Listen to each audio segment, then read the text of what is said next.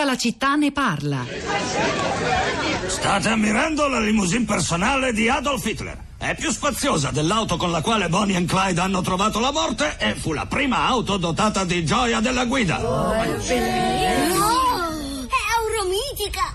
Alcuni dicono che nel portabagagli si trovi lo scheletro di Hitler, secondo altri invece la ruota di scorta. Sono stato troppo indaffarato per controllare. Mm, uno di questi dovrebbe attivare il lanciafiamme. Per tutto il petrolio che mi scorre nelle vene. Vista, sono Hitler! Oddio, che male, che dolore, non posso resistere, mamma!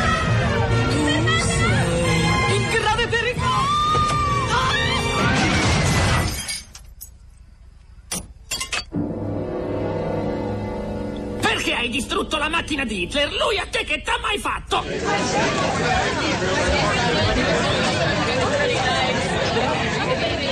Compiranno 30 anni nel 2017 i Simpson nati dalla fantasia geniale di Matt Groening e anche loro a loro modo si sono confrontati come avete sentito in questo episodio con, eh, in- con la loro con maniera dissacrante la memoria eh, del nazismo in questo caso non la casa ma la macchina di Adolf Hitler Florinda Fiamma Pietro, buon- buongiorno, buongiorno alle ascoltatrici e agli ascoltatori. I social network, Facebook in particolare, si schiera abbastanza contro la distruzione di questi luoghi simbolo, eh, anche se scomodi, e ehm, vengono avanzate anche diverse proposte su cosa farci.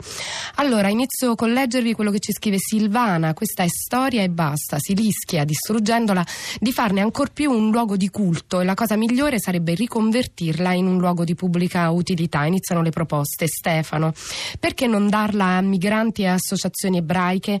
Questo mi ricorda quando trovai su una bancarella il Mein Kampf anonimo, senza indicazione dell'editore, per paura forse, ma leggendolo si ha una misura della follia di quell'uomo, quindi è bene rileggerlo per capire. Il problema è che oggetti e luoghi non diventino espressioni di culti malati, come a Predappio quando marciano fascisti con bandiere e saluti romani.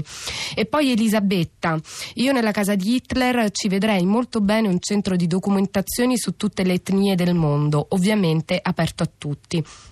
E poi paragoni con altri luoghi, per esempio Nicola ci scrive perché ci si focalizza solo sul museo del fascismo a Predappio quando di musei di nostalgici ce ne sono sparsi altri in Italia. Vedi il museo del fascismo a Cologna in provincia di Brescia. E poi ci spostiamo in Spagna.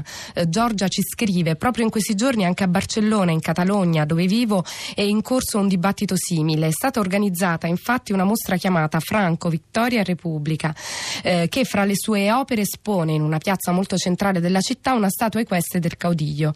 L'approccio dell'artista è critico nei confronti del dittatore, ma il dubbio è lo stesso che per la casa di Hitler, mostrando questi simboli di un passato doloroso e che ha lasciato ferite non ancora del tutto guarite, stimoliamo la memoria e la riflessione o forse alimentiamo i rigurgiti neofascisti? tre ascoltatori nella piazza di stamani Valentina buongiorno e benvenuta Buongiorno. Da Rovigo. Eh, sì, esatto. Eh, niente, io avevo mandato un messaggio per dire che nella casa di Hitler potrebbero farci un centro di accoglienza per i profughi. È una provocazione per dire che eh, la memoria va tenuta viva sempre e ancora di più adesso, perché quando abbiamo chiuso le barriere europee ai profughi siriani, dovevamo ricordarci molto bene il nazismo, il fascismo, ma anche per esempio la guerra nell'ex Jugoslavia. Se avessimo ricordato bene quegli episodi, forse avremmo avuto più pietà di queste persone invece di lasciarle ai domeni nel fango. Questo volevo dire. Grazie Valentina, a ricordarci Prego. come la memoria abbia a che fare con il presente. Al suo- alla sua considerazione aggiungo un sms di un ascoltatore che scrive la seguente cosa: più la gente è vessata dalla non democrazia europea in testa, ma non solo, e dal multiculturalismo imposto ad ogni costo, e più l'estrema destra aumenterà. Simone, buongiorno, da Narni, benvenuto. Buongiorno, buongiorno. Eh, sento una responsabilità enorme ad intervenire oggi perché parlare di queste cose si rischia sempre di dire qualche, qualche sciocchezza. Io dicevo che secondo me eh, l'idea del museo a Predappio è un'idea buona perché non bisogna aver paura del mostro ma affrontarlo, affrontarlo e, e conoscerlo a fondo. Probabilmente molti di quelli che si definiscono nostalgici non lo hanno eh, approfondito bene o, o, almeno soltanto in alcuni aspetti che sono quelli poi più eclatanti. Eh, alcuni giorni fa avete mandato in onda una puntata di Wikiradio in cui si parlava della follia eh, nazista e io penso che se in un museo si facesse ascoltare quella come, altre, come, altri interventi di storici che freddamente spiegano come funzionavano le cose in alcuni aspetti della vita di quel, di quel tempo, nessuno, nessuno, nessuna persona sana di mente può eh, pensare di riproporli oggi.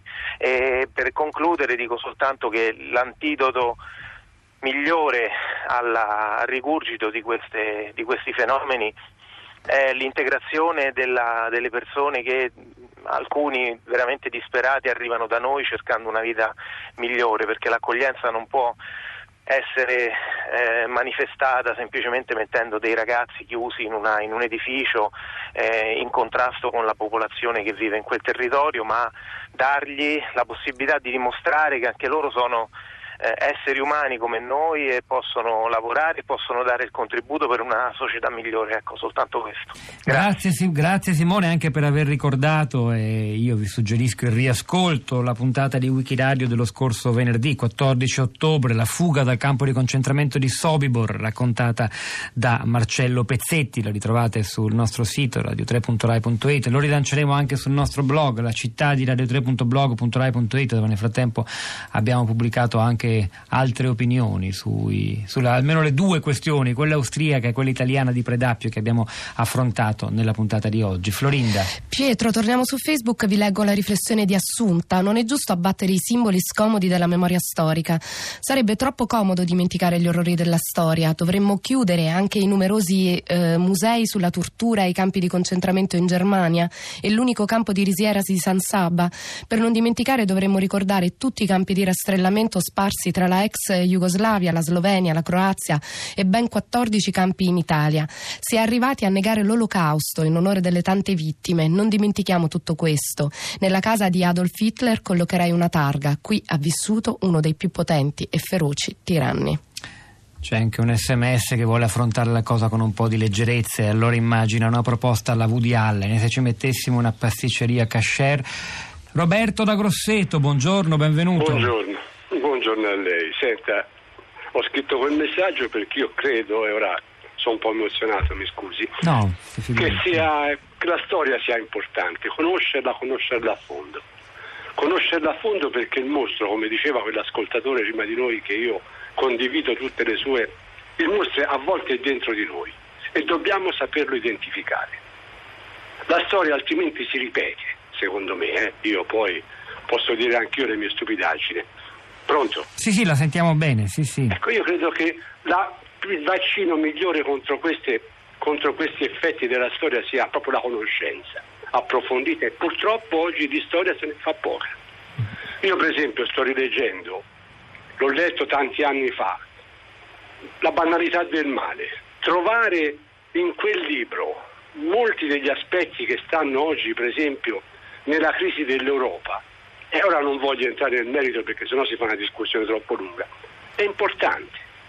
E non a, libro, non a, caso il libro, di Anna Arendt da lei citato non è soltanto un libro che ci riporta al processo di Norimberga, al processo ai nazisti, ma è anche in fondo un libro fondamentale di filosofia morale che serve per capire eh, l'uomo esatto, in tutti esatto, i tempi. Io guardi, ho mm. ritrovato mm. in quel libro proprio i mostri che sono dentro di noi europei a volte, va bene? e, e che riemergono oggi in tanti, in tanti stati e in, in tante modalità.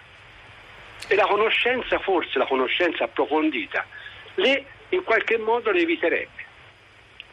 Grazie Roberto da Grosseto, Florinda. Ancora Patrizia, veramente anche in Italia sarebbe illegale eh, la vendita di gadget con il faccione di Benito, così come prescritto dalla legge Scelba ancora in vigore, se non erro, poiché è apologia del fascismo.